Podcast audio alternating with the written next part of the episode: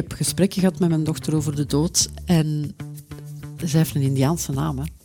dus, en ze wou uitgestrooid worden. Ze zei altijd, mama, als er met mij iets gebeurt, moet je mij uitstrooien. En ik zeg, allee, zotte trinen. Ik zeg, eh, mama, gaat, zei jij die je mama gaat uh, begraven, hè? niet andersom. Hè. Ze wou ook altijd mee zijn met ons naar de zee, dus uh, naar de zon wil ik zeggen, sorry. En dat is allemaal niet gebeurd. Maar dat kind heeft me zoveel dingen gezegd op voorhand die bij mij nadien de puzzelstuk in elkaar hebben gestoken. Die wist dat.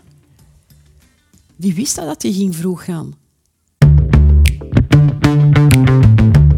Hallo, mijn naam is Peter Perceval. Welkom bij Keerpunt, een podcast over gewone mensen die buitengewone keuzes maken in hun leven. Mensen zoals u en ik die hindernissen, uitdagingen, problemen, veranderingen tegenkomen in hun leven en vertellen over de manier waarop ze daarmee zijn omgegaan. Omdat het voor iedereen inspirerend kan zijn. Wil u nog meer van deze podcast zien of beluisteren? Abonneer u dan op onze nieuwsbrief via www.inspiringspeech.be en wij brengen u twee wekelijks op de hoogte van onze nieuwe afleveringen. U kan ons ook volgen via Vimeo, Spotify, Apple Music Google Podcast, Soundcloud en YouTube. Vandaag is mijn gast Inge van den Bergen. Inge is reiki-therapeute en rouwbegeleider en heeft haar eigen praktijk die ze leidt vanuit Portugal, waar ze ook woont. Inge is een overlever puur sang die uit alle tegenslagen in het leven heel wat opportuniteiten creëerde. Maar toen haar eigen dochter overleed op 11-jarige leeftijd, was dat een klap voor haar die ze vreesde nooit meer te boven te komen. Toch was het precies haar dochter die haar onverwachte lessen leerde en vooral op heel onverwachte manieren. Hoe dat precies gebeurde, vertelt ze in dit openhartig gesprek. Dag Inge. Dag Peter. Dat is uh, uitzonderlijk dat jij in België bent, hè? Inderdaad, ja. Bijna terug weg, hè? Ja? Ja, binnen een goede 14 dagen zijn we terug weg naar Portugal. En uh, hoe lang ben je nu in België geweest? Sinds uh, 1 juli zijn we hier aangekomen. Ja. ja. En het wordt tijd dat we terug vertrekken. Heb je heimwee naar Portugal dan? Toch wel, ja. Ja? Ja, ja. Ik vind dat het leven hier nogal zwaar is in België. Ja? Zwaarmoedig, ja. Zwaarmoedig? Veel stress, veel omstandigheden, ja, wat dat je moet doorgaan. Dingen opruimen terug, hè, om op een deftige manier te kunnen vertrekken. Hoe lang uh, zijn jullie nu al in Portugal? Uh, wij zijn eigenlijk al sinds een jaar of zeven dat wij echt fanaten zijn van, van Portugal. Dat we regelmatig gingen om te werken en daar te vertoeven. Nu, het laatste, we zijn de eerste, met de eerste lockdown zijn wij daar terug aangekomen. We hebben daar eigenlijk ganse lockdown doorgebracht en dat was gewoon zalig. Als we dan zagen wat er hier allemaal was en zo, en wij konden buiten, wij konden gaan wandelen, dat was mooie weer ook. We ja. Dat is een ander leven ginder. Je woont in het zuiden van ja. Portugal, ja. in Albufeira. Ja. Dat is uh, echt uh, aan de, ik moet dat even zeggen voor de mensen die dat niet kennen, de zuidpunt van Europa. Ja. Dat is, prachtig. Uh, prachtig. natuurlijk. Ja, ja, heel mooi. Heel mooi, heel rustgevend. Zalige mensen eigenlijk, zeker de Portugezen zelf, want wij wonen dan ook niet in de toeristische gedeeltes. We gaan echt de mensen gaan opzoeken en dat is, dat is gewoon zalig. Mm -hmm. Ja. Oké. Okay. Ik heb het ooit gezegd, hè. Van, sinds dat ik klein ben, ooit ga ik naar de zon. En ja, we zijn er, hè. Werk je daar ook nog? Ja, ik werk veel online, hè, dus uh, allebei. Hè. Dus als coach, als reiki-meester uh, werk ik dus echt wel met de mensen op afstand. En dat is het gemakkelijke eigenlijk aan ganse situatie. Kan je dat zomaar als reiki op afstand? Tuurlijk, ja. ja? Energie Lijkt kent geen raar. grenzen, hè. Nee, absoluut niet. Energie kent geen grenzen, hè. Ja? Dat is, ja, dat is een voorbereiding. Ik stuur de mensen een meditatie op voorhand, dat ze dan even beluisteren, dat ze toch in die zen-modus komen. Mm -hmm. En dan ja, tien minuten voor de afspraak uh, bel ik ze even om te kijken van oké, okay, wat gebeurt er, wat is er naar boven gekomen. En dan doe ik mijn sessie. Hè. Mm -hmm. En dan na een uur bel ik die terug op. Ik kan u nu reiki geven terwijl ik bezig ben. Hè. Dus pas op, hè. Gaat er dan gebeuren? Niet? dat weet ik niet. ik, ja. Nee, maar het zijn echt... Uh, ja, dat is de, het gemakkelijke eraan natuurlijk. Hè. Ja. ja. Ik heb heel veel werk gehad tijdens de lockdown. Ik heb Ja. verlof moeten nemen tijdens de lockdown, want ik had te veel. En dat zijn mensen vanuit België die je dan België? Luxemburg, eh, Nederland, eh, de UK, eh, Frankrijk. dus- Je hebt dat meegenomen vanuit je vroegere activiteit nog. Hè? Ja. Je hebt een heel groot netwerk. Ja. We gaan het daar straks nog over hebben. maar een van de eerste vragen die ik altijd stel aan mensen is: Inge, hoe zou jij jezelf voorstellen? Mezelf voorstellen, ha, dat is altijd een moeilijke. Hè. Ik, uh, ik heb verschillende petjes natuurlijk, hè, maar ik ben wel iemand die graag met mensen bezig is, met mensen werkt. En ik heb dat eigenlijk ook al jaren, zonder het te beseffen, dat er, denk ik, op mijn deur van mijn bureau vroeger psychologen stond, want iedereen kwam altijd zijn verhalen vertellen, zijn, mhm. zijn hart luchten. En om coach te zijn, moet je toch graag met mensen omgaan. Dus je bent coach? Ja, ik ben coach. Ja. Je bent dat niet altijd geweest? Ik ben dat niet altijd geweest, nee. Ik heb vroeger als uh, directiesecretaresse gewerkt bij Price, ook een hele grote firma, waar ik toch mijn honderdtal mannen eigenlijk uh, in de groep bezig was, die onder mij stonden, samen met de CEO's natuurlijk. En, uh, ja, en dat wat was, deden die juist, Price? De, dat was, ik zat op de advisoren, dus eigenlijk op alles wat dat uh, met uh, de wetten te maken had, de procesverbalen. Ik heb ook een deel gedaan... Dat zijn die van Price Waterhouse? Coopers, ja, ja. ja, ja. Je hebt dan ook de advocatendeel, hè. dus van de Meulenbroeken was dat vroeger, en Bogaert. En daar heb ik dan ook gezeten. Hè. Mm -hmm. Ja, dat was wel een zware job, zal ik zeggen. Ik heb het ook heel graag gedaan.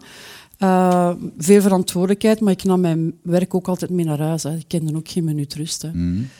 En uh, ja. Daarom hadden ze daar gezeten natuurlijk. Ja, waarschijnlijk. Hè. waarschijnlijk. Hè. Ja. Wie was je dan toen je 15, 16 was? Waar komt dat, dat, dat plichtsgetrouwe 15, 16, dan was ik aan het overleven, uh, Peter. Want ja? Uh, ja? ik ben thuis heel jong vertrokken. Dat was die periode, 15, 16 jaar. Ik had toen een vriend die vijf jaar ouder was.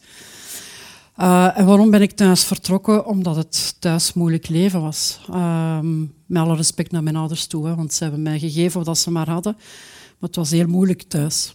Wat was er gebeurd? maar papa had een alcoholprobleem. Ja. En dan ja, uh, liegen, bedriegen. Uh, mm -hmm. En ja, de alcohol. En dan ons mama die dat dan ook begon te doen. Dat was, als kind was dat zwaar. Ik heb eigenlijk altijd um, verlatingsangst gehad eigenlijk. Was je alleen thuis? Ik was, op dat moment was ik alleen. Mijn broer is, wij schillen 14 jaar. Dus die is 14 jaar later pas afgekomen. Maar eigenlijk heb ik die periode eigenlijk allemaal alleen als enig kind uh, beleefd, zal ik zeggen. Dus jouw broer is eigenlijk geboren vlak voordat jij vertrok? Ja, ja. ja. ja. Oké, en dat was al geen evidente situatie. Nee, heb, nee. je, heb je een idee van hoe hij dat dan beleefd heeft? Mijn broer? Ja. Goh, mijn broer die heeft ook ja, zwarte sneeuw gezien. Hè, want als hij... Goh, ik geloof dat hij een jaar of negen, elf, ik weet het niet juist niet meer was hebben mijn ouders hem in een tehuis gestoken uh, voor moeilijke kinderen. En die heeft ook eigenlijk een heel pak, uh, moet ik zeggen, familienest niet gekregen. Hè. Dat warm nest heeft hij ook niet gekend. Hè. Mm -hmm. Dus, uh, en ik heb hem op die... Oh, allez, als hij dan ouder was, heb ik dan ook geprobeerd van hem te adopteren. Maar ik zat dan zelf op dat moment in een scheiding. En dat was voor mij heel moeilijk om dat er nog eens bij te pakken. Want ik wist met mijn eigen al geen raad uh, hoe dat ik het moest doen met mijn twee kleine mannen. En ik heb dat toen niet gedaan. Heb ik daar vandaag spijt van? Ik denk dat de dingen gelopen zijn zoals ze moesten lopen. Hmm. Maar hij heeft natuurlijk ook eigenlijk geen echte thuis gekend. Nee. En leven je ouders nog? Mijn papa is vorig jaar in oktober gestorven. Mm -hmm. um, en ik moet zeggen dat dat heel mooi verlopen is. Ik heb mijn papa leren kennen de laatste vijf maanden van zijn leven. Ja. Zo? Was, hij, uh, was, er een, was er een omslag gekomen? Was er, uh, ja, inzicht? ik geloof dat hij inzicht. En, en ik heb ook heel veel begrepen van wat er toen thuis gebeurde eigenlijk. Want ja, je hoort de mama, je hoort de papa. Papa was dan ook niet veel thuis, want ja, hij zat liever op café aan de toog dan, dan mm -hmm. thuis te zitten. En dan heb je maar één kant niet meer dat je hoort en ziet natuurlijk. Hè. Maar ze zijn wel met twee in het huwelijk. Hè. Hij is niet alleen hè, natuurlijk. Mm -hmm.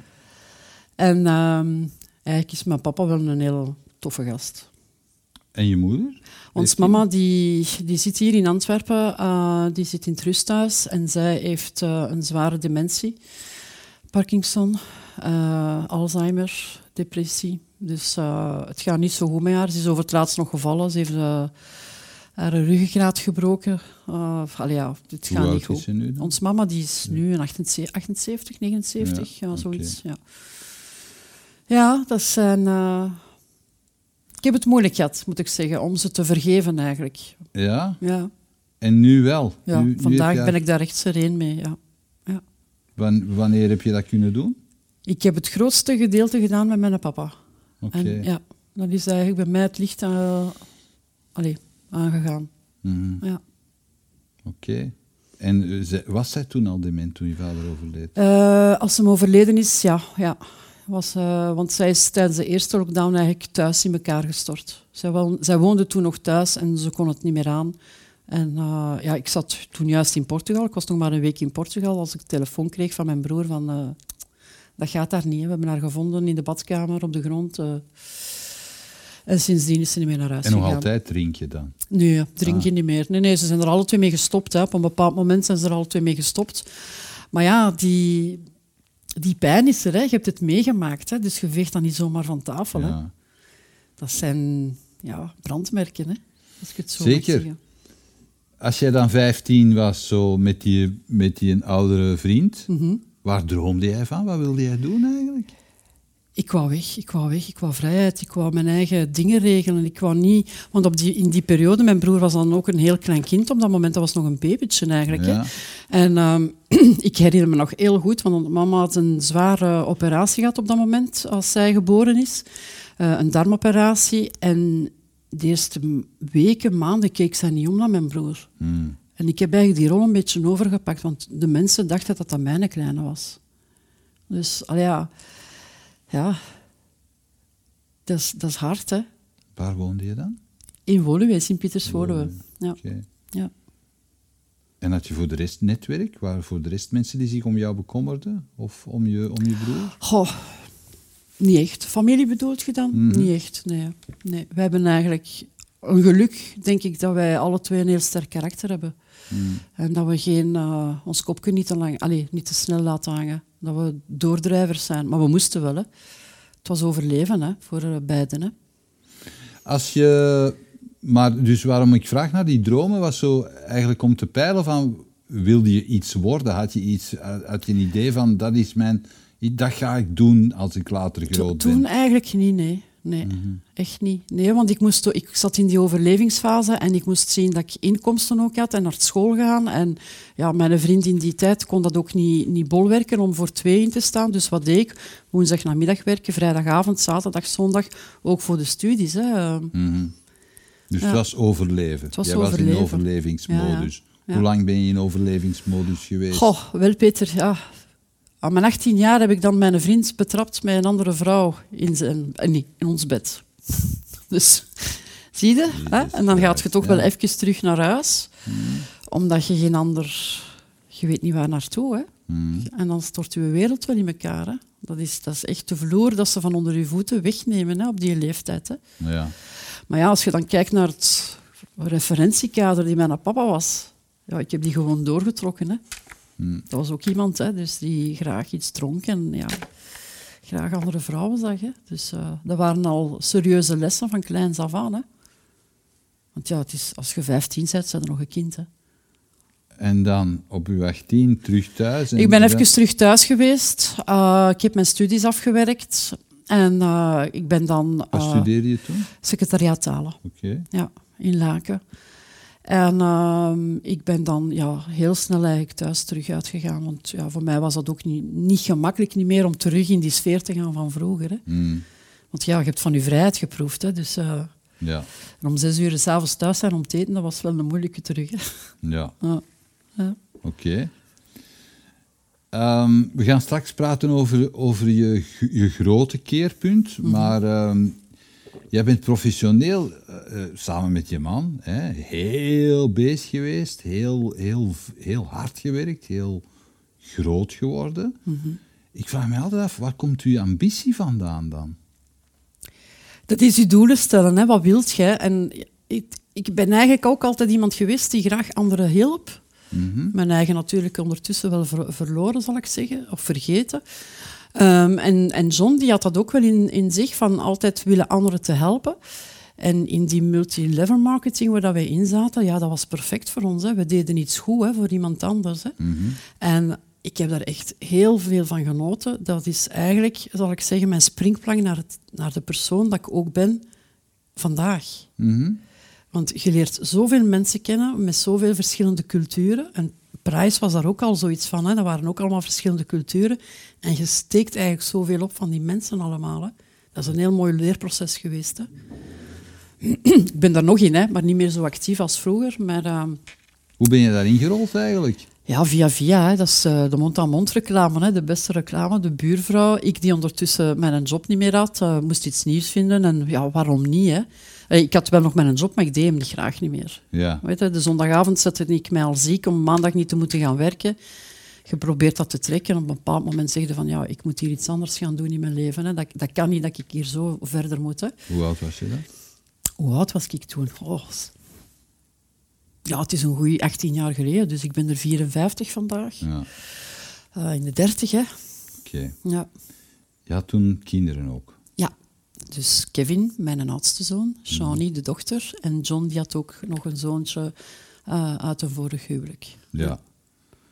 En die waren al drie bij jullie? Ja. ja. Dat was veel vakken. John was nooit niet thuis, ja, want die zat dan op security, op NATO. Uh, drie kinderen thuis, ik die met een job had en ondertussen die uh, multilevel aan het opstarten was. Hè. Ja. ja. En genoeg bergruimte hebben thuis en zo. Wat blief? Je moest dan ook genoeg bergruimte thuis hebben en zo. Nee, dat, maar we moesten geen stok hebben. Hè. Dat is nee, was nee, dat niet nee, dat, nee, nee, nee, dat was niet meer. Dat was vroeger in de multilevels wel zo dat er stok moest aangekocht worden, Ja. maar in onze periode niet meer. Nee. Maar je iets vraagt, er hangt dikwijls rond die multilevel marketing een beetje een zweem van oplichterij. Mag ik dat zeggen? Jij mocht dat zeggen, want ik heb daar ook Wat? aan gedacht. Hè. Pas op. Hè. Ja. Ik, eh, ja. In- Hoe wist je dan dat is hier eh, legit? Ehm, waarom? Omdat ik me heel snel in contact gekomen ben eh, samen met John, met de stichters. Mhm. Ehm, Wat deden jullie precies? Leg dat eens uit. wij zaten dus in de schoonheidswereld. Hè? Dus Ja. alles met schoonheidsproducten van binnen en van buiten. Hè? Mhm. Prachtige producten, eh, nog altijd. Ehm, en ja, ik heb zelf ook heel veel huidproblemen gehad. En waarom matchte dat met mij? Omdat er ooit een verkoopsterke, als ik het zo mag noemen, mij zei van, zeg Inge, probeer dat uit. Binnen zeven dagen ga jij resultaat hebben. Ik dacht van, ja, daar gaan we weer. Hè. we kennen dat, hè, die verkooptrucjes. Maar eh, het was wel zo dat ik naar een, eh, een dermatologe geweest was en die had gezegd, ja, chemische peeling doen en dan gaat het... eh, maar dat, zijn, dat, doet dat is pijnlijk, hè, chemische peeling, want ze halen de bovenste eh, huidlaag weg. Amai. Moet je toch een 14 dagen binnen huis blijven voor te zien of dat je geen infecties hebt en zo. En ik dacht van, oh my gosh, nee, dat doe ik dus niet. Maar wat waren dan de problemen die je Mijn had? probleem, ik, ik stond vol bruine plekken in mijn gezicht. Je hebt zo dames die, die in verwachting geweest Ja. zijn, die dat ook zo kunnen hebben. Hè? Zo precies die- Vitiligo? Is dat- Nee, zelfs niet. Dat was eh, te veel zon en, en, ja, te, ja, en dat Dat verouderde was een u ook. pigmentprobleem. Dat is een soort pigment, ja, pigmentprobleem. En eh, ja, ik heb dan toch die producten gebruikt, Ja. getest, zonder iets aan John te zeggen, want ik vond ze nogal duur in het begin. Dus ik had niks Jij mocht dat niet weten. Hij mocht dat niet weten. nee, ik vond, als ik hier geen resultaat heb... Maar na vijf dagen zei hij zelf al tegen mij, wat ze die gaan doen? Ik zeg, oeh, wat ze die gaan doen? Hij zegt, "Hebben je huid dat veranderd, die plekken zijn verminderd. Ik zeg, oh, dat is bingo, dat is kassa. Waarom? Omdat ik niet de enige ben die huidproblemen heb. En zo ben ik begonnen. Ik ben niet begonnen eigenlijk voor het financiële plaatje. Ik ben begonnen omdat ik mensen zou kunnen helpen met huidproblemen. Hmm. En dat is een andere insteek. hè. Mijn eerste objectief gewoon qua, qua financiële kant was... Oké, hetzelfde salaris van bij Price. Hmm. Als ik dat heb, ben ik blij. Maar je blijft daarin. Je blijft daarin groeien en, en ja, dat boeit je ook. En dan had je dan de meetings. Nee, dat was echt een hele, hele Voor de mensen tijd. die dat niet kennen, zeg er even bij, eh, dat is een beetje wat dat, eh, het uh, Tupperware-systeem is. Ja, en Avon, hè. Dus-. Avon is ook een hele bekende. Voilà. Hè. Ja, ja, ja, je hebt er zo een aantal hè, die dat eh, absoluut. B- eh, P- P2P, person-to-person, verkopen eigenlijk. Maar jij bent daar vrij snel in gegroeid. ja, ik ben ook snel op mijn bek gegaan. Hè. Hoezo? Want ja, we hebben dus ook eh, problemen gehad, zal ik zeggen, eh, binnen de organisatie. ja? M&M's, dat groeit gelijk de paddenstoelen. Hè. Dat komt uit de grond gelijk paddenstoelen. En ja, wij hadden een hele grote organisatie.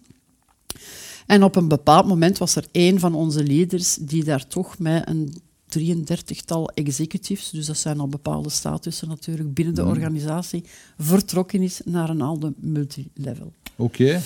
En daar staat je dan, hè. En dus netwerk was weg eigenlijk. Goh, weg niet, maar dat terug opbouwen was voor mij heel pijnlijk. Ik heb, waarom? Omdat ik ook zoveel gegeven had eigenlijk. Ja. En uh, John die zei ook altijd van, kom, we gaan dat er beginnen, we gaan, we gaan daardoor, dat zal wel lukken. Maar ik zat zo in een vicieuze cirkel, ik werd er moe van. Ja. Ik werd er moe van. Kreeg je geen energie meer van? Nee. En dan ben je, op, ben je op zoek gaan naar andere oplossingen dan? naar Ehm, andere dingen? Ja, want coaching lag mij toen al aangezien dat ik eigenlijk heel veel mensen heb gecoacht in die multilevels. Hè. Uh, Ja. dat, is, dat is ook nodig. Hè. Je moet mensen begeleiden. En ja, dan ben ik... Gericht ik- op sales? Ja, gericht op sales ook, ja, maar toch ook persoonlijke developments. hè. Dat Mhm. zit daar toch ook wel in. Hè. Eh, want mensen moeten hun grenzen leren verleggen. Hè. Hm? Ook in de multilevel, hè. dat is eh, sowieso. Je gaat een nieuwe job doen, jij gaat ook je grenzen verleggen, hè. eh, sowieso. Hè. dat, is, dat is automatisch. Hè. En ehm, ja, coach, met mensen bezig zijn, Peter, dat was echt iets wat ik graag deed. Natuurlijk heb ik ook eh, Inge Rok leren kennen en Ja. andere teachers natuurlijk. Hè. Maar ik noem nu Inge Rok, waarom dat je ze ook kent. Ja. En dat was natuurlijk ook voor mij een mooie insteek van te zien hoe dat die dame er toch ook geraakt is, maar hetgeen dat zij zelf heeft meegemaakt. ja, persoonlijk merk neerzetten. Mm, Ja. ja, Wil je dat ook? Je persoonlijk merk Ja. neerzetten? ja, Ja? ja. Als je de mensen hun hart kunt raken en ze terug doen stralen, Mhm. van van binnen naar buiten, ik denk dat dat een mooi resultaat, het mooiste resultaat is dat je kunt hebben als je met mensen werkt. Mhm. Maar goed, je was daar allemaal mee bezig. En toen overkwam je echt een persoonlijk drama. Mhm. Eh, vertel eens hoe dat, dat... Je, dochter werd heel ziek. Ja.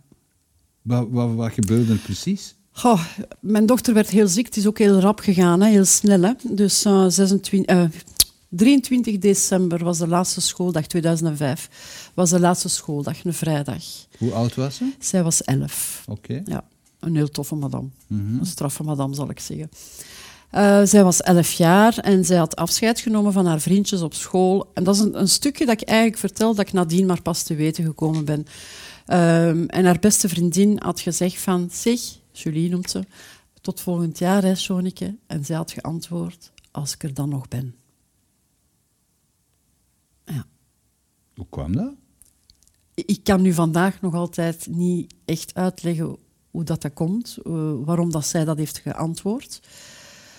We hebben dus kerstmis thuis. Eh, de zaterdag eh, was Joni in allerijl ruzie maken met mij, want ze had geen cadeautje voor mij en ze moest en ze zou een cadeautje hebben voor John en voor mij. En ik ben toen nog mijn jaar naar het shopping gereden in, in Woluwe, want wij, toen, wij woonden toen al in Overijse. Ehm, en wij zijn daar zes grote wijnglazen gaan halen. Want ik hou ervan om goede wijn in een groot glas te drinken. Ik vind Dan dat heb je ook zalig. de indruk dat er niet zoveel in zit. Ook. dat moet je hier nu niet zeggen, hè. Maar ik vind dat zalig om eh, wijn in een mooi glas te kunnen drinken. En wij zijn die glazen gaan halen met haar eh, in het shoppingcenter van Ja. Alles goed. Alles eh, ging goed. Ze had een heel goed rapport. Onze oudste daar tegenover, die had geen goed rapport. En de kleinste, ja, die zat nog in het kleutersklasje, dus die had nog geen rapport.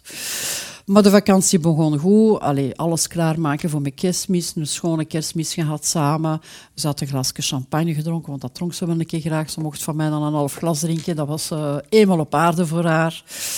En dan komen wij, ja, maandag. Hè. Maandag komt eraan, dus wij gaan terug. Ik ga terug werken, want in de voormiddag had ik afspraken staan, ook nog voor, eh, voor eh, onze business.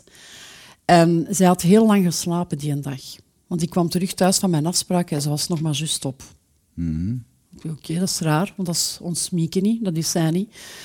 En John had mij al gezegd van, ja, ze is een beetje prikkelbaar. Ik weet niet wat dat heet, maar ze is zo, oh, weet ambetant. Ja. Maar Oké, een dag gaat door. Ik ga nog boodschappen doen naar het grootwarenhuis. Ook daar heeft ze eigenlijk ruzie gemaakt met haar twee broers, want ze moest en ze zou met mij alleen naar de winkel gaan. Ook niet wat dat daar de stijl was, maar bon, ik ben er allemaal niet blijven bij stilstaan. Dat was, kom jong, we zijn weg, we gaan naar de winkel en bla bla bla. Ik zit nog patatjes te schillen met haar s'avonds aan de keukentafel. Ze krijgt nog onder haar voeten, want ja, haar patatten liggen daar en ze ruimt niks op. Dus ja, je moet opruimen. Hè. En ze krijgt nog onder haar voeten daarvoor, bij manier van spreken. John die vertrekt om te werken. Ik ben thuis met de kinderen. Het eten is klaar. Ik roep iedereen aan tafel, dus de drie kinderen en ik.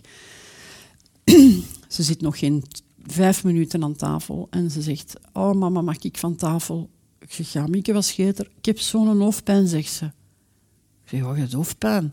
Ik zeg: Ja, ligt u in de zetel, hè? mama komt direct af. Hè? Ik ga de kinderen eten geven, ik kom direct af. Ik ben nog niet aan de zetel geraakt of het was koekenbak. Zij is daar in elkaar gestakt, Peter.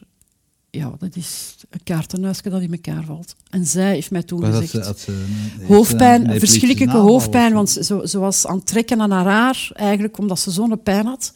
En, en dan zegt ze van, mama, mama, belt een ambulance, want ik ga dood. Ja, dan gaat even... eh, wat zegt hij?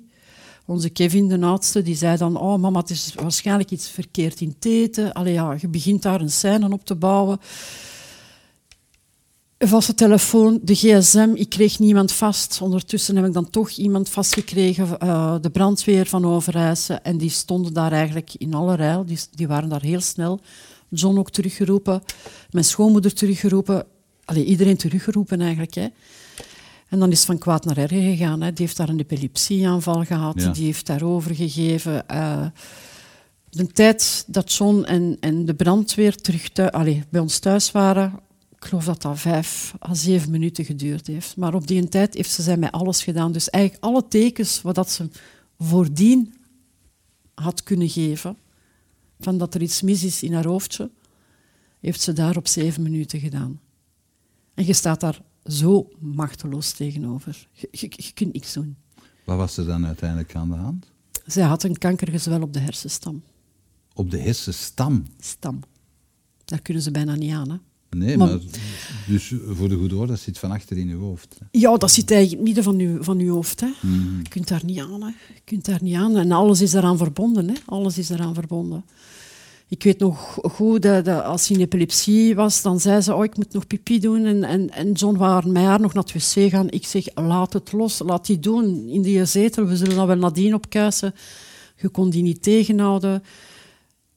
Maar het, het, het ergste vond ik dat zij me zei van, mama, bel de ambulance, want ik ga dood. En dan staat het even stil. Niemand weet hoe laat dat is. Hè. Mhm. Jij weet ook niet wanneer dat je gaat gaan. Hè. Nee. Maar als ze zo'n klein jong zieltje komen weghalen, dat is een harde. Hè. Ze had daarvoor nooit symptomen, tekenen? niks, niks, niks, niks. Nooit. Nee, nooit. Want als dat dan gebeurd was, heb ik nadien, allee, niet lange tijd nadien, zo vrij kort nadien, na de begrafenis zo, eh, zij speelde tennis, zij deed eh, choreogra- choreografie dansen. En ik ben eigenlijk naar die mensen gegaan van, hebben jullie eigenlijk nooit niks gezien? Aan haar motoriek of weet ik veel. Die mensen hebben ook nooit niks gezien. Haar rapport was schitterend, Peter. Zat daar een, een 97 procent, alleen die tijd waren er nog Ja. procenten op, 97 procent. Ze is dan ze is in het ziekenhuis beland. Ja. Ze, hebben dat, ze hebben dat ontdekt, dat ze een, eh, dat ze een eh, tumor had. Ja. En eh, ja, hoe, hoe hebben jullie dat nieuws vernomen eigenlijk, dat die, dat die tumor daar zat? Ik ben eh, van haar zijde niet meer weggegaan, want ik heb nog ruzie gemaakt met, met de gasten van, van de ambulance, omdat ik wou bij haar zitten. En zij gingen ervan uit van, ja, voor de verzekering mocht jij niet eh, van achter gaan zitten. En dan had ik zoiets van, zeg, hé mannetjes, verzekering, weet je wat? Ik wil bij mijn dochter zijn. hè. ja. Ehm, en zij, ik ben bij haar gebleven, ook als ze op spoed is opgenomen. Want ik was aan het wachten op John, die dan met de papa ging afkomen. Ehm zij hebben ons dat verteld als de papa daar aangekomen is. En dan zelf besefte ik eigenlijk nog niet wat er aan de gang was. Ergens voelde ik van binnen, als ze thuis vertrokken is, die komt niet meer terug. Maar je wilt daar niet aan toegeven. Je, je- je- dat gaat niet. Dat, gaat, dat komt niet in je koppetje binnen. Wat dacht je dan wel? Dat, dat, ze gaan die opereren, dat is oké, dat komt in orde. Hè. Eh, binnen die en 14 dagen, drie weken, staat hij daar terug. Allee, je, je kunt dat niet vatten. Je je bent zo verdwaasd van, van de informatie dat ze geven, dat, dat dringt niet tot je door. Wat zei ze dan? Zei ze dat op een heel medische manier dan? En wel, ik ga eerlijk zijn, met u, ik weet dat zelfs niet meer hoe dat ze het mij gezegd hebben. Mm. Ik weet dat niet meer. Ik weet wel nog dat ze ons gevraagd hebben voor te opereren, eh, moesten wij een document tekenen, zowel ik als, als de papa. En ik kon dat document eerst niet tekenen. Ik dacht van, maar, ik, ben die haar dood hier aan het tekenen. Dat kan toch niet? Dat is Wat toch stond niet. erop? Wat was dat was de toelating geven om die eh, chirurgische ingreep te doen al, als ouders. Hmm. Dat is heel raar, maar dat was zo. Dus ze wilden daar nog opereren, Ze toch? hebben dat nog geopereerd. Maar Ze hebben dat geopereerd. ja, ja. ja, drie keren nog. Drie keer? Ja. Op hoeveel tijd? Op 48 uur tijd, zelfs niet. Op 24 uur tijd. 24, zelfs niet, want het is, ze is binnengekomen, ze hebben haar direct, want zij had een enorme druk op haar hoofd, Ja. al in haar hoofdje. Eh, sowieso gingen er al letsels zijn. Hè. Mocht ze daar doorgekomen zijn, gingen er al letsels zijn. Ehm, Ze was dan in coma of wat? ja, ja, ja, ja, ja, in coma. Ehm, maar een boodschap dat ze mij heeft nagelaten en dat mij vandaag nog altijd nazindert, is als we op spoed waren, is die even nog bij bewustzijn geweest. Want ik was haar aan het vertellen wat ze gingen doen met haar. En ze was ook al verlamd, langs de ene kant. En ze heeft echt nog dat oogstje proberen open te trekken en ik kon op haar lippen lezen van I love you, mama. En dan is het licht uitgegaan voor haar. Heb je het gevoel dat ze bewust heeft afgeschakeld? Ja. Ja. Ja. Als je daar staat op spoed en dat gebeurt allemaal, dat is een soort wervelstorm waar dat je in Mm. zit. Wanneer zinkt dat besef in van dat gaat hier niet meer beteren? Maar zoals ik daar juist zei, ik wist al, al dat dat niet meer ging goed komen.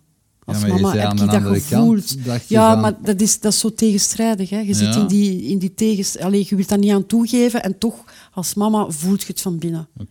Want iedereen rondom mij ook hè, was ook bezig. Hè, want je gaat zien, dat komt goed, die komt Mm. daardoor, dat is, het is een vechter. En je zegt, jij ja, ja, maar van binnen voelt jij dat.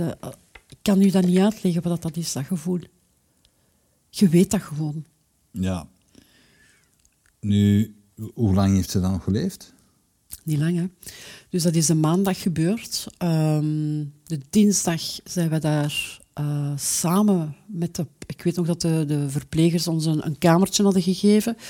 Eh, John, ik, Kevin, haar broer, haar papa en haar stiefmama. Wij zijn daar allemaal blijven slapen in een kamertje voor geval van. Maar ja, zij hangden aan de machines, hè, dus dat, dat was... Wij zijn daar toen blijven slapen. Ehm, ik ben dan s'morgens wel nog even rap over huis gegaan voor een douche te nemen. Echt een tijd van, van u nat te maken, u aan te kleren en terug te vertrekken. Nergens niet eten, niks gedaan. Dat, dat ging ook allemaal niet. Hè. Natuurlijk niet. Ehm, en wij zijn daar terug aangekomen en ik herinner dat mijn ex-man, dus papa van Shoni, mij teken deed van kom niet meer goed. En dan ben ik binnengegaan in de kamer, want die had daar van alles rond haar hoofd hangen, nog garmen. En ik heb dat lichaam zien liggen. En er lag alleen maar een lichaam. Je Haar voelde ziel. dat echt zo aan. Ja. Mhm. Dat was Je herkende je dochter eigenlijk niet dan? Of hoe Ik je herkende mijn dochter wel, eh, maar het was, het was haar, haar meatpack dat er nog lag. Sorry dat ik het zo plat zeg, maar Ja. haar ziel was al weg.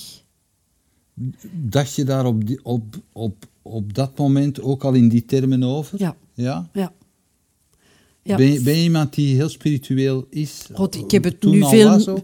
Maar blijkbaar wel, want anders zou ik die ingevingen niet gekregen hebben. Weet je? Ja. Eh, je- je- er zijn heel veel mensen die dat niet binnenkrijgen, zo'n zo'n tekens. Hè. Eh, en ik heb toen ook mijn hand op haar lichaam gelegd, onder de dekens. En ze hadden een verwarmingsdeken onder haar gelegd, omdat haar lichaam zou op temperatuur blijven. En toen heb ik eh, naar John gekeken en naar mijn ex-man. En ik heb hun gevraagd of ze mij wouden volgen door de machines stil te leggen. En ik heb daar gelukkig een ja op gekregen.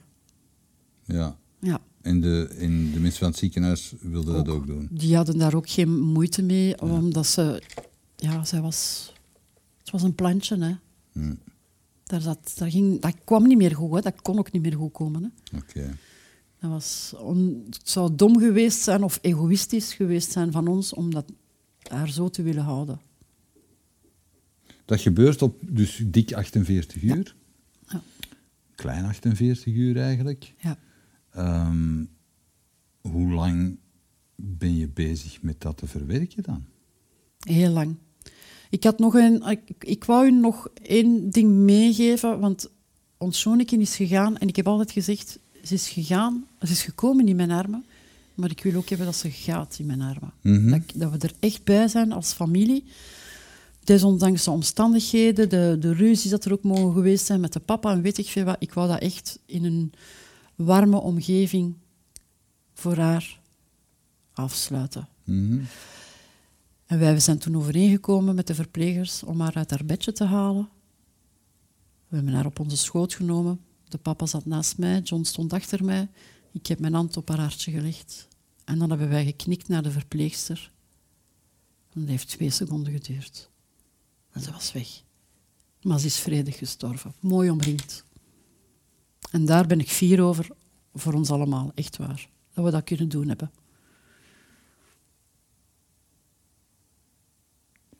Mij lijkt het enorm moeilijk om, om wijs te geraken uit je eigen gevoelens Hmm. in zo'n situatie. Ja. Hoe heb je dat aangepakt?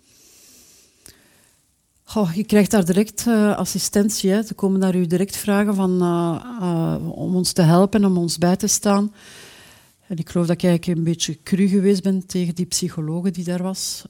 die mij vroeg van, ja kijk, wij willen jullie helpen, wij gaan jullie bijstaan. En ik had maar één vraag voor die dame. Ik zeg van, hebt u dat meegemaakt? Weet u wat dat, is, een kind te verliezen? En die zei nee. Ik zeg, ja, sorry, maar dat kunt jij mij niet helpen.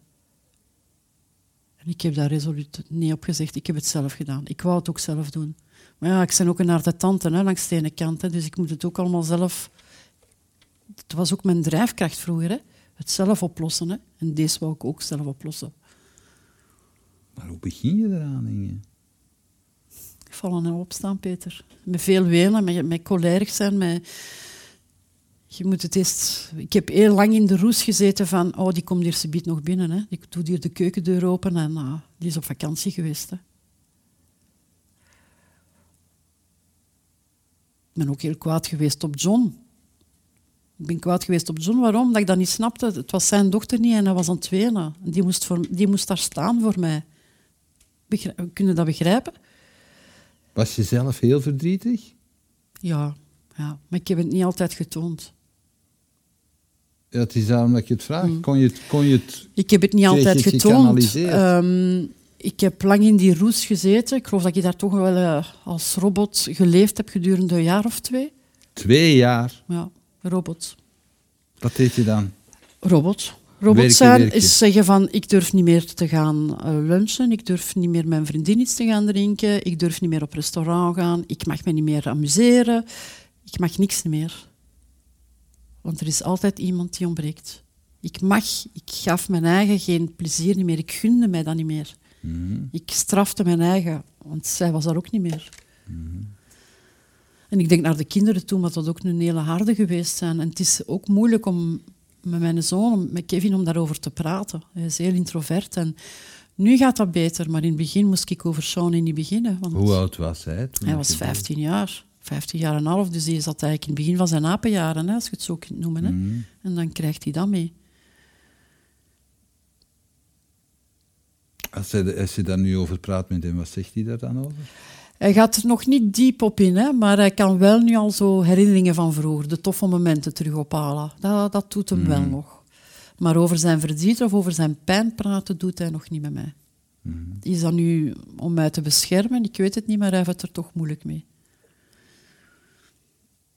Na die twee jaar, wat is er dan gebeurd? Dat je zegt van, ja, ik- Eh, wel ja, na goede gesprekken met John hebben wij ook gezegd van kijk, onze kinderen, de twee die daar hier nog zijn, die hebben recht op een mama en een papa die er zijn voor 100% en niet op 20%. En dan zijn wij terug recht gestaan.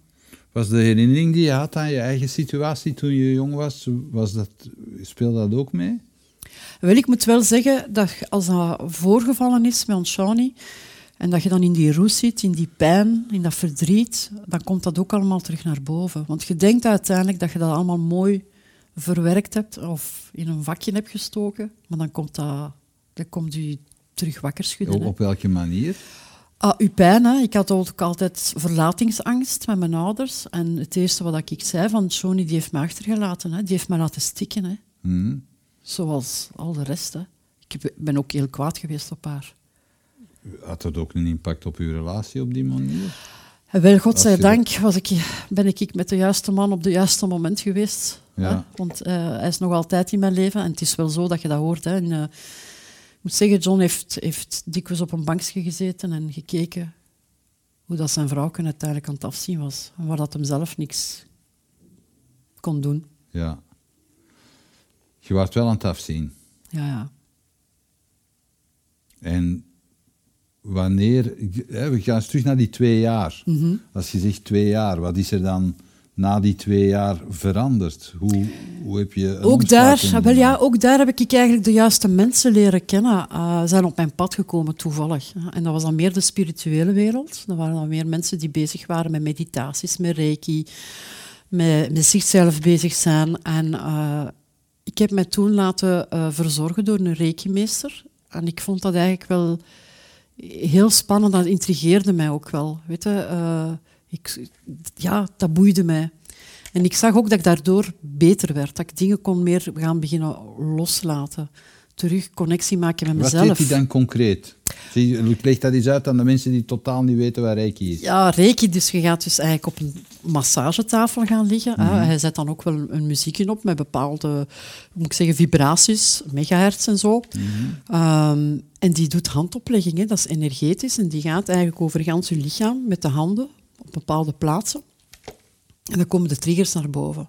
En ik weet nog, in het begin heb ik daar heel veel zitten wenen, omdat al die, die pijn komt los, dat komt naar boven. En dan heb ik gezegd van ja, als hij mij zo kan helpen, dan kan ik ook anderen helpen. En ik ga dat zelf worden. Ik ga zelf Reiki aanleren. Mm -hmm. En dan heb ik ook mijn lessen gevolgd daarvoor. Hè. Dus, uh, en dat was, dat was echt, ja, dat was, dat was mooi. En na de begrafenis van ons Shawnee ook, uh, zijn wij naar uh, Oei gegaan, waar de boeddhistische tempel is, in Oei. Ja? ja. Mm -hmm. Um, en daar heb ik, hebben wij ook eigenlijk een heel mooi moment meegemaakt met die mensen, met die monniken daar ter plaatse. En dat is ook een gebeurtenis geweest van ons Shoni, die had altijd gezegd tegen haar beste vriendin, allee, dat was, ze gingen samen gaan wonen en ja, ze hadden al, zij hadden al plannen, hè, samen, de vriendinnetjes onder elkaar. En zij gingen een groot huis huren en als er deuren waren, dan gingen ze die deuren daaruit halen, maar ze gingen zo van die dikke gordijnen hangen. Dat was, ja. dat was hun ding zo. Ja. Hè. En wij zijn dus in die, in die tempel en wij spreken met die monniken. Wij hebben daar echt ontvangen geweest, gelijk ja, twee, twee engeltjes, zal ik zeggen. Ik kwam thuis bij die mensen, dat was echt een heel goed gevoel. Um, John daar tegenover, die is... Kende zij jouw verhaal? Nee, toen niet. Want we hebben die dag we hebben dat met hen gedeeld. Ja. En uh, hebben zij dan ook ja, veel over de dood gesproken in, in het boeddhisme, wat dat, dat Mm. voor hen allemaal is. Hè. Op een bepaald moment zeggen ze van, wel, weet je wat, kom tot rust en ga naar onze zaal boven, waar dat wij als monniken gaan mediteren en weet ik veel wat. En ik, wij stappen die trap naar boven en wij komen boven aan die trap en ik kijk naar links, ik kijk naar rechts en ik zeg, what the fuck is dat hier? Wat zie ik hier? En ik kijk naar John en dat was precies, ik, ik weet niet, dat, dat was zo'n heel raar gevoel. En aan al die deuren Mm. hongen van die dikke gordijnen. Oké. En dan denk ik, dat kind van elf jaar, die kan dat zomaar niet verzonnen hebben. Maar dan ben ik mijn spiritueel werk verder gaan zetten en heb ik mij in contact gezet met uh, een dame die astrologe is en die uw thema maakt. Tegen haar had ik niet gezegd dat er met onze dochter uh, heen gegaan was. Ik had, dat, ik had dat niet, niet vermeld. Ik wou gewoon mijn, mijn leven. Ik wil weten waar, van waar dat kom en naar waar dat ik moet gaan en zo'n Ja. dingen. Normaal gezien zijn dat gesprekken van een uur, een uur en een kwart. Ik ben daar drie uur binnen geweest bij die dame. Die trok uw kaart dan? Ja, die, dat is een hele berekening dat die doen. Hè. Dus Ja, uh, dat, is, uh, dat is niet speciaal met kaarten, maar dat is een heel dingen dat ze doen. Nee, nee, maar ik bedoel, ze noemen dat. Ja. Ze trekken iemand zijn astrologische Ja, map. je het Ze zo noemen. Ja, ja. ja, dat, dat is- map, ja. daar gaat heel veel werk aan op haar, hè, op voorhand. Hè. Dus wat moeten zij weten? Uw naam, voornaam, geboorteplaats en het uur. En van daaruit vertrekken zij en maken zij eigenlijk gans uw thema. En op een bepaald moment komt ze dus aan het feit van... Uw dochter, zegt ze, die is overleden aan elf jaar. ik dacht van, hoe kan die dat weten? Ik snap dat dan niet, hè. Want die, mevrouw die kende mij nog van haar of pluimen. En toch staat het op papier. En dat zijn zo allemaal de tools geweest die mij hebben vooruitgeholpen. Okay. Want ik ben ook teruggegaan naar het ziekenhuis. Ik heb die professors willen zien. Ik wou begrijpen wat er juist gebeurd was in dat kind haar hoofd. En die hebben dan, want iedereen was daar tegen. Het doet dat niet. Hè. Je, gaat, je gaat weer wenen en je gaat weer al die pijn oprakelen.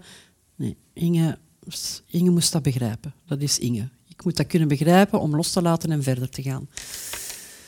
En zo heb ik begrepen wat er in haar hoofdje gebeurd was. Ja, dat was een bloedbad, sowieso. En dat kankergezwel, want dat was een van mijn vragen, van, wat, was dat daar van de geboorte of wanneer is het daar gekomen? Dus zij is in december overleden en dat kankergezwel zou beginnen groeien zijn in de maand september. Eind september, begin oktober. Dus zij had wel een graad 6. Ja, een graad 6, waar je dus niks meer kunt aan doen.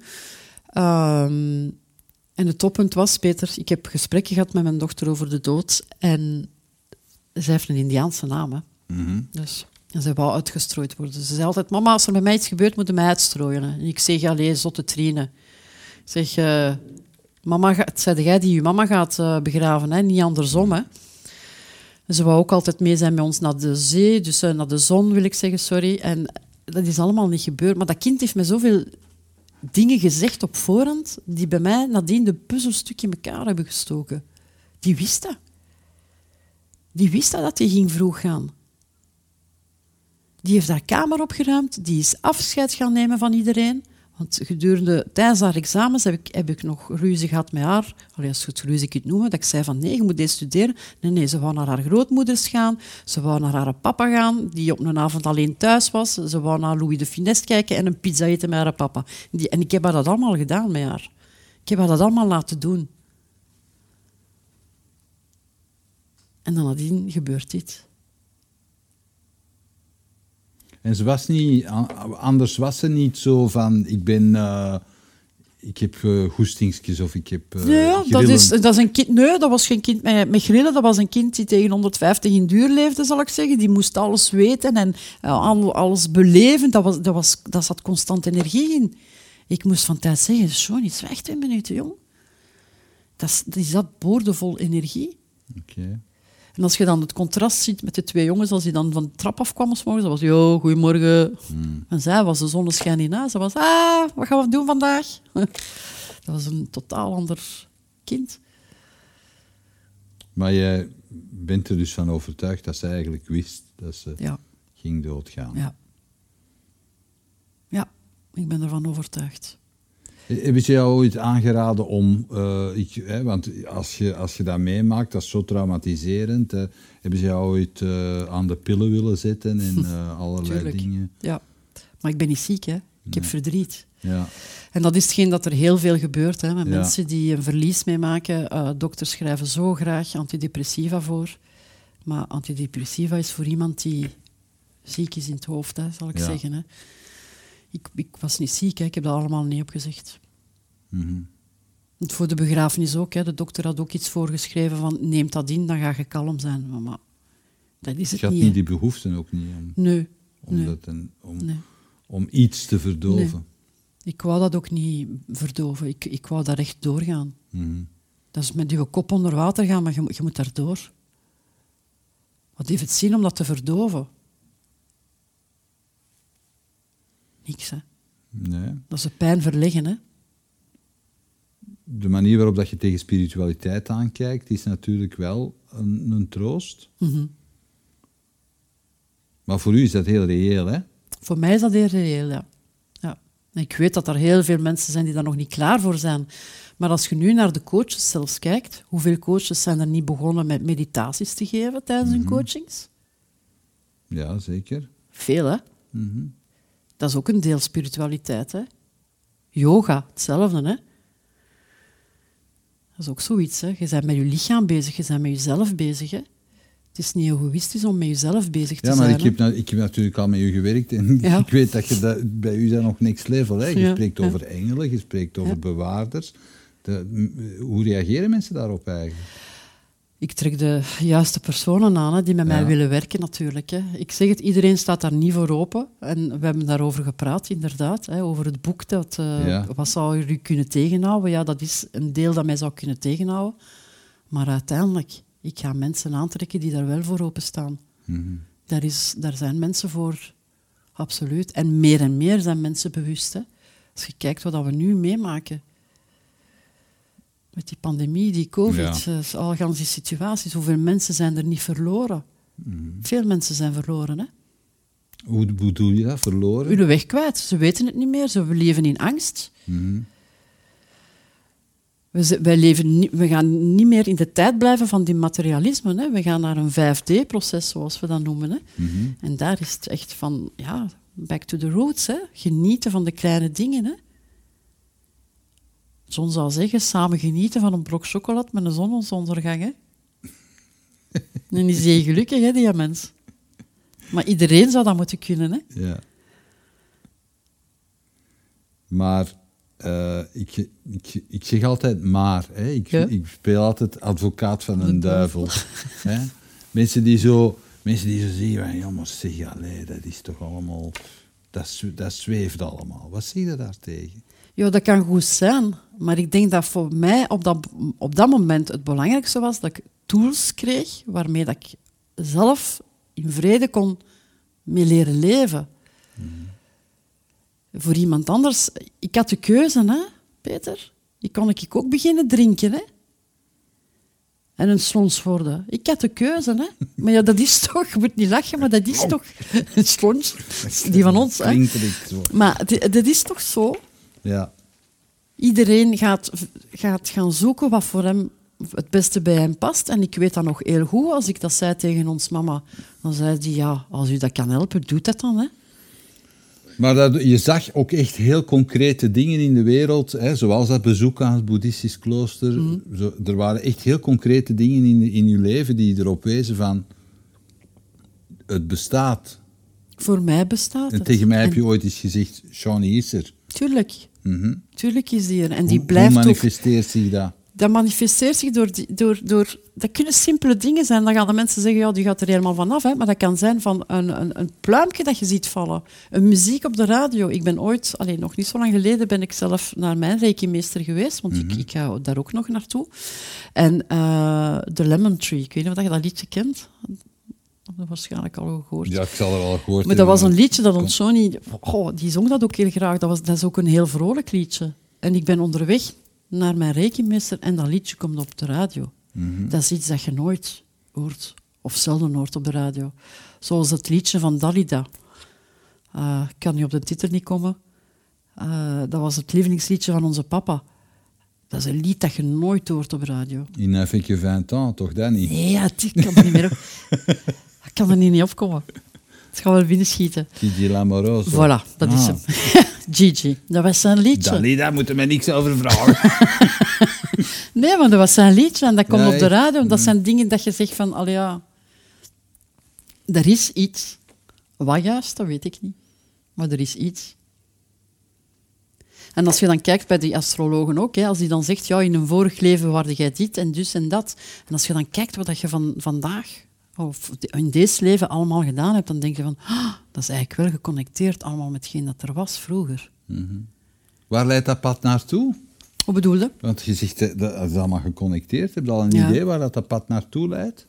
Hoe bedoelde waar naartoe? Ja, uw pad, letterlijk. Mijn pad, ik ben daar voor mensen te helpen. Ik, mijn, echt, mijn, mijn bedoeling is om, om mensen te helpen die echt verloren zijn door een verlies. Want allee, een verlies is niet alleen omdat je iemand kwijt bent. Hè. Dat kan ook een, een, een, een rouwproces is ook een scheiding, hè, want dat is ook een falen. Hè. Ik, heb, ik geloof dat, dat ik ze allemaal heb gehad. Hè. Ik ben van thuis weggegaan. Ik heb een, een scheiding achter de rug. Ik heb een failliet achter de rug. Allee, weet je, ik, ik geloof dat ik alle rouwprocessen bijna doorgegaan ben. Dus ik kan me heel goed in de plaats te- stellen van andere mensen. En echt, het leven is mooi. En dankzij Shawnee, durf ik vandaag zeggen, ben ik de persoon die ik ben. Maar zat die persoon er niet al in? Want als je zegt van ik heb al die verliezen gehad, Dat is mijn... hè, bijvoorbeeld zo'n faillissement. Ik ken veel mensen die, die dan aan de kant van de weg gaan zitten en zich een ongeluk zuipen hè, of, of, of snuiven. Mhm. ik heb onder de brug even gezeten. Om na te denken. Want er zijn altijd oplossingen. Hè? Ik, ik zeg het, iedereen heeft altijd een keuze. Hè? Mhm. Eh, is het daarom altijd de juiste keuze? Op dat moment wel. En dan nadien ziet je het wel.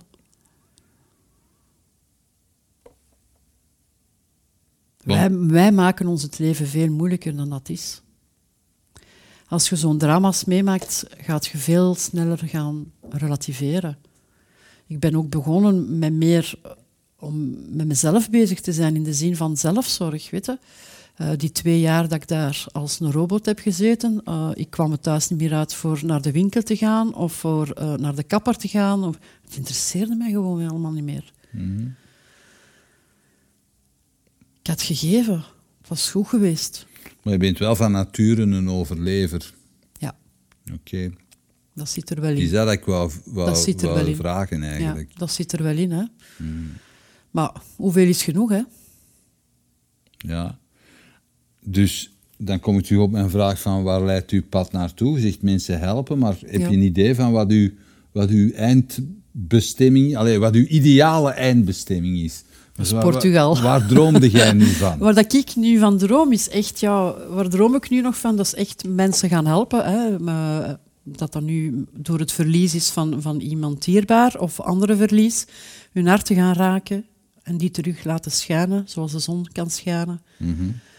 Huisje in Portugal, op mijn berg met zicht op zee. En nu, want nu wonen jullie daar in een appartement? Ja, momenteel in een appartement, ja. Dus wij gaan nu eh, half september terug en nu is het echt gaan zoeken achter ons huis. Het zal op ons pad komen. En als je terug in België bent? Bij de mama van John. Ah, bij de mama, Ja. oké. We hebben daar een kamertje. De jeugdkamer van John. Nostalgie. Nostalgie voor John waarschijnlijk. Daar staat dan nog zo'n klein beddetje op. ja. Zo met twee tegen één beklikken. ja, zoiets. nee, en eh, ja, echt mensen gaan helpen. En mijn boek schrijven ook. Ja. Want ik denk dat eh, de dood nog dikwijls aanzien wordt als taboe. Dat is zo onbespreekbaar geworden. Wat is het voor jou, de dood? Hoe bekijk jij het? Dat is een nieuw begin, hè. Ja? Ja. Maar hoe moet ik dat... Hoe In een we- andere dimensie, of eh, weet ik veel, maar dat is een nieuw begin. Dat is een nieuw begin, want een Sony...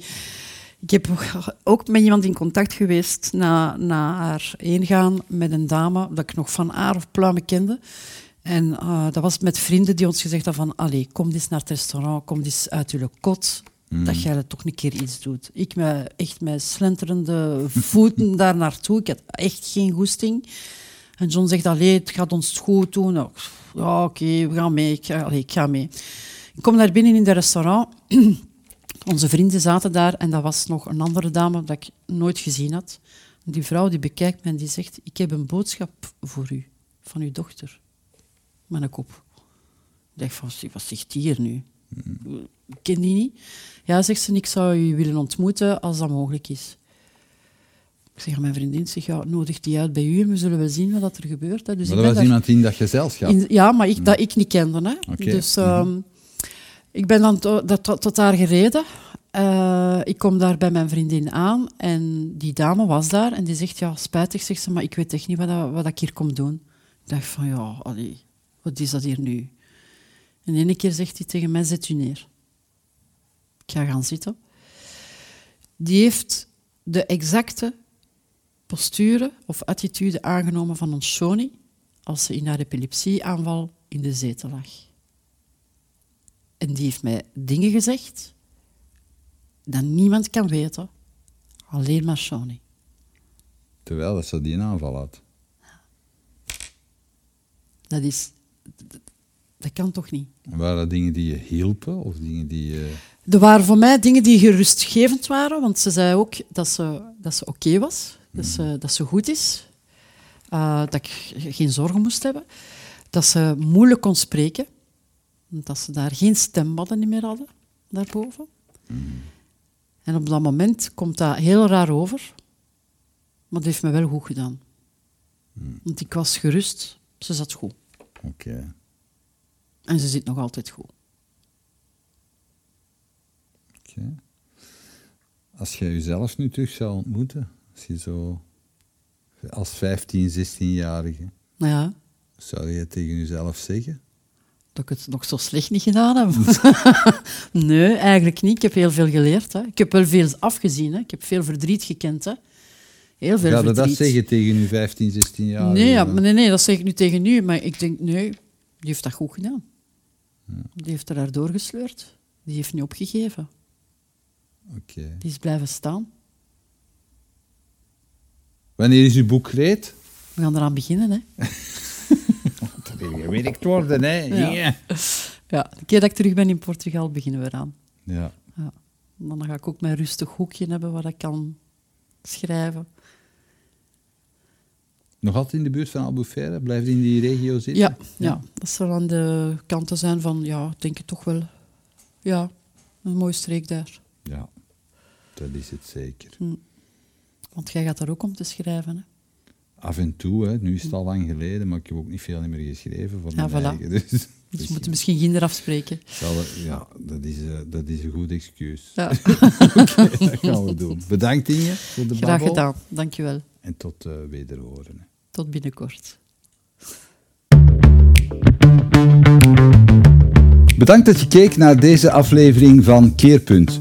Wil je op de hoogte blijven van nieuwe afleveringen en nieuwe interessante gasten? Abonneer je dan op onze nieuwsbrief via www.inspiringspeech.be.